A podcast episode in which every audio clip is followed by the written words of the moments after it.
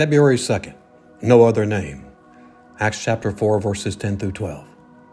Let it be known to you all and to all the people of Israel that by the name of Jesus Christ of Nazareth, whom you crucified, whom God raised from the dead, by him this man stands here before you whole. This is the stone which was rejected by you builders, which has become the chief cornerstone. Nor is there salvation in any other, for there's no other name under heaven given among men by which we must be saved. Peter's a changed man. From denying Jesus to amazing boldness in a short amount of time, we see such a difference in his life. This chapter is a continuation of what happened when the Lord healed the man born lame. Peter preached and 5,000 men were saved. And then Peter and John were arrested. The Sadducees were particularly upset that Peter and John were preaching the resurrection from the dead through Jesus. This was the group that did not believe in the spiritual realm or the resurrection. They were the intellectuals of Israel, but now they had a problem. Everyone knew the man who had been lame, and there was no denying that this was a great miracle.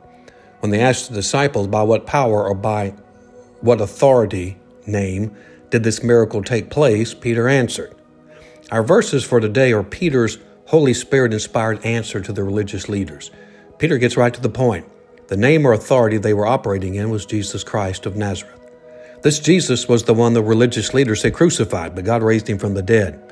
By this risen Jesus, the crippled man was made whole. This risen Jesus was rejected by the religious authorities but he's the chief cornerstone, the cornerstone being the stone that formed the main part of the foundation of a building. And what Peter says next is quite profound. This Jesus is the only way to salvation. There's no other option. There's no name under heaven given among men by which we must be saved. In that one verse, Peter reiterated what Jesus had spoken in John chapter 14 verse 6 before the cross when he declared himself to be the only way to the Father. No one comes to the Father except through me. Very simple, yet very profound. There's no other way to be saved. To the religious leaders who listened to Peter's inspired words, these words had to strike a note of fear. They had their way to salvation, but this new way was going to be a problem. Not only was it a new doctrine, but it was accompanied by miracle signs and wonders. Application. The reason this 12th verse is so important is that it refutes the lie that there are many paths to God. In polite company, taking that route means that Buddha is a way or Muhammad is a way. It buys into the my truth versus your truth philosophy. But either Jesus told the truth or he lied. If there were other paths, there would have been no reason for God to send his son.